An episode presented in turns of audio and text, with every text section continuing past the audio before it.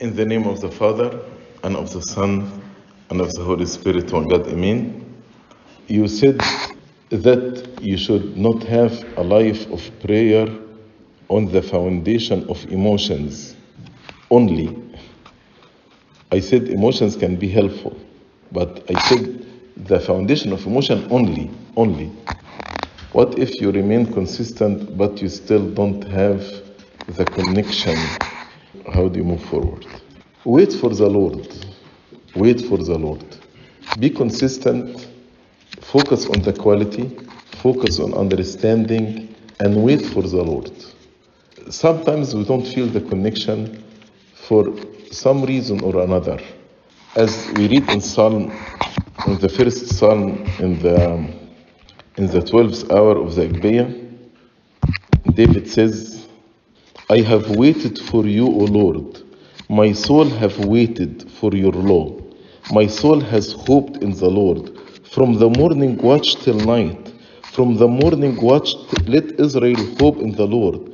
For with the Lord is mercy and great is his temptation. There is a virtue called waiting for the Lord. So just wait for the Lord. Sometimes the Lord comes in the fourth watch. Wait for the Lord and the connection will happen. What if I have bad thoughts? Believe me, when actually you follow spiritual canon, your mind and your heart and your spirit will be full of holy and righteous things. So this in itself will cast away bad thoughts. Don't entertain them. How do I overcome sleepiness? For example, I woke up early to pray, but I have trouble focusing for prayer the rest of the day. Uh, you need to get enough sleep. For example, if you if you sleep at two in the morning and then you wake up at six, definitely. But you need to rest. If you want actually to wake up early to pray, you need to sleep early. I remember when I entered the monastery, the midnight prayers start at four. So I remember the first advice I got in the monastery, you told me, you need actually to wake up, to, to sleep maximum by nine. So at least from nine to three, you'll have six hours of sleep. And then if you wake up at three, get ready, so you'll be in the church at, at four. And during our time, we did not have electricity in the monastery. So we have a generator. So Sayyidina, yani the abbot of the monastery, he used actually to turn off the generator around 8, 8.30. So even if you want to, to, to stay up, you cannot. There is no electricity. You going to say, I'm going to lit a candle? So that's why when we wake up at 3 in the morning and go to church, we were very alert. Until now, when I come here to the monastery, I, I sleep early so I can attend the tasbihah uh, while I'm alert. But if, if I stay up until 1 and then come to tasbihah at 4, I, I'll be sleeping. Your body needs rest, so you need to manage your sleep time. What should you do if you have been praying about something for a while and feel like nothing changed about the situation? Sometimes God say no, sometimes God say yes, sometimes God say not now. You need to trust God and pray for His will to be done. But for sure, regardless whether God say yes or He said no or He said not now, you will have peace if you trust God with His will. But if you insist on your will, maybe you will not have peace. But if you trust God that His will is the best for you, then actually you will have peace. How can we love God? The Lord said, He who loves me, keep my commandment. So keep His commandments. Keep His commandments, and actually the love of God will be poured, in your heart. How do you overcome random thoughts that are not good? Isaac of Syria said, Any thought, turn it to prayer. When you turn it into prayer, actually Satan will stop bringing random thoughts or bad thoughts to you. For example, if I'm attacked now with thought of envy or judgment, if I turn it to prayer, God help me to overcome this thought. And I renounce Satan in the name of the Lord. In the name of Jesus Christ, I renounce you, Satan. Then, every time Satan comes to me, as St. James said, resist the devil and he will escape, he will run away. So every time Satan comes to me with a thought, I actually will attack it. In this way, actually, Satan will stop attacking you. How do we know that our service in a church is efficient and people are actively benefiting? Yourself, actually, you need to be faithful and wise. Who is the faithful and wise steward? Also, check with your Sunday school coordinator, check with Abuna. Uh, there has to be some parameters uh, actually to examine yourself. For example, do you do visitation? How you do visitation? Uh, just texting or by phone or in person? Do you prepare the lesson? How you prepare the lesson? Just reading it from the internet in the morning, Sunday morning, or you, you read and prepare and pray, pray about it for one week or 10 days in advance. You know, uh, how you follow up with your uh, class, what material are giving them, what activity are giving them. So uh, there has to be some parameters to be set with your Sunday school coordinator, and you need to examine yourself and your service uh, regularly. How do I know when something is God's will from when He is asking me to make a choice? What's God's will? God's will is your sanctification, as St. Paul said in 1 Thessalonians chapter 4. So, if there is a decision that will take you away from God, it's not God's will. But there are some things are not clear like this. For example, I have two job offers, whether this or that. Here, actually, maybe we need, yani, with prayer that God may enlighten your way, you need to, to do like a table uh, to compare offer number one, offer number two, and that, what are the pros and cons for each one. And maybe you need to consult with some people uh, who have experience in this uh, field.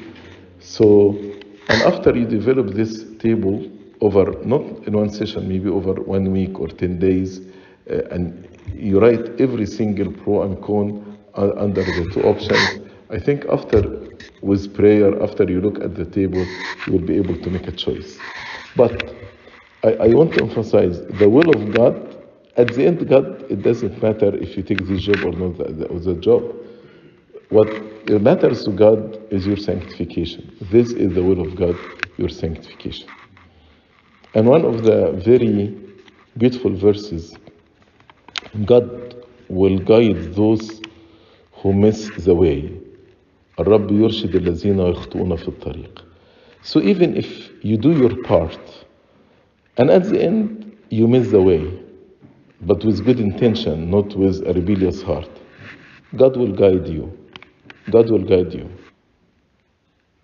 Once we overcome certain sins by the grace of God, how can we maintain this purity and instead of going back of pursuing new ones? Is being super pure possible? You know, sometimes Satan will actually give me this anxiety about maintaining my purity. And when I am so anxious about it, so I'm tempted to fall in it again. You said you overcome these sins by the grace of God. So you need to abide in this grace to maintain your purity and to attain the super purity that you are uh, saying or uh, asking about. And how actually to abide in the grace of God, actually by spiritual canon. When you committed your spiritual canon, you are abiding in the grace of God. Our canon will help us grow in our spiritual faith and relationship with God. How frequently should we change or increase our canon as we grow up? This actually should be discussed with your spiritual father. For example, as I said, maybe you can start with two prayers. Then after some time, your spiritual father maybe will say three prayers. Maybe he will say you no, now you can say five prayers. Maybe at the beginning he will tell you two psalms in each prayer. He will tell you now five psalms. So this will be discussed with your spiritual father. How do you break the feeling of not wanting to pray and choosing prayer over other earthly desire? It needs two things grace from God and a decision from you. For example, if you wake up in the morning and you have no desire to go to work or no to go to school, but you know you have to go to work, otherwise you'll be fired. So you force yourself. And that you need to have this mindset also about prayer.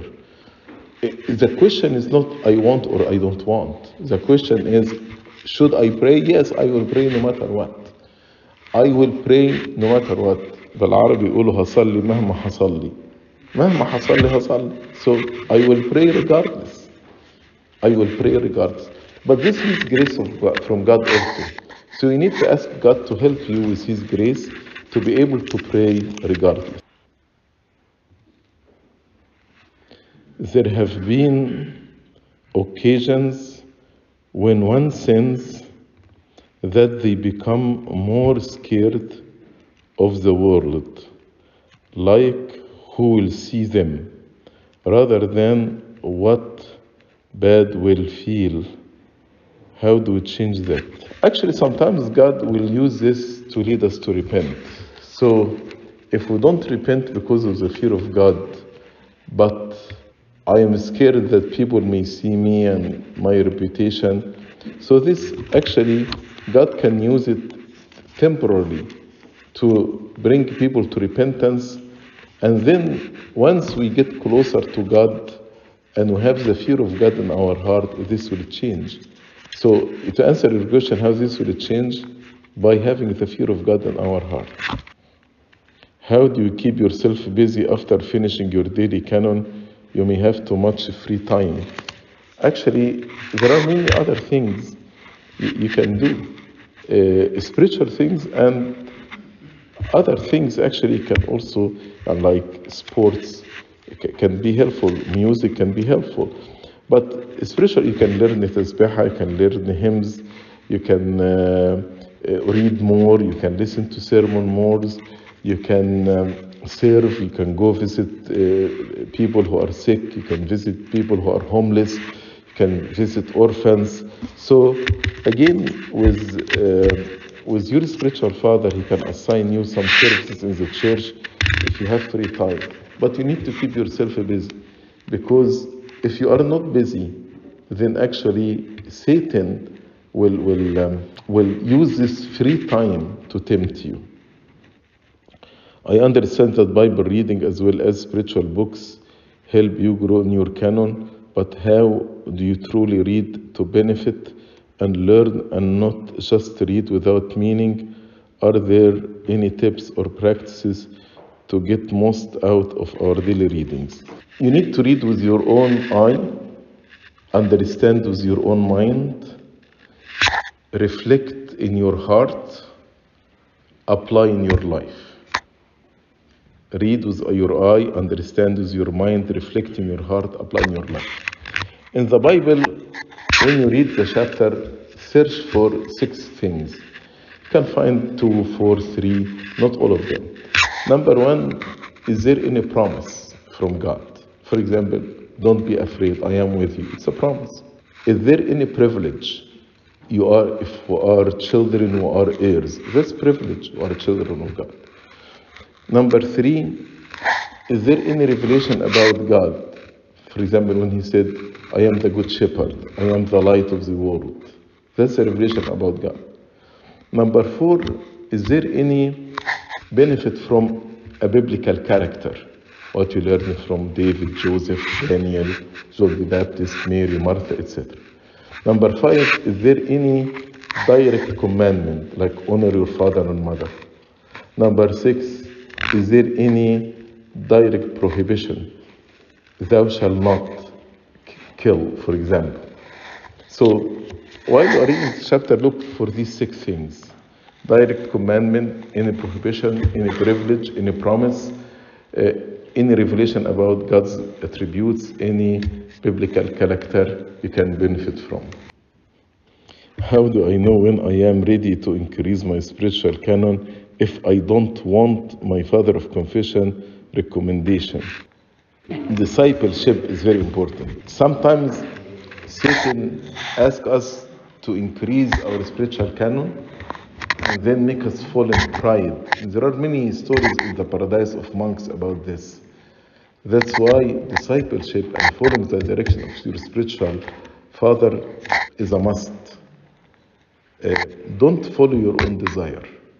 This can be a temptation from the devil for pride and vainglory. How do you balance emotions with spirituality? Should we embrace all kinds of feelings? Yes, emotions, nothing wrong with emotions. But I'm speaking about what we call it emotional Christianity. Emotional Christianity is Christianity that based only, only on emotions. You know, this is very dangerous because emotions can change easily. For example, if you watch a movie, you can cry, so you know it's just a movie.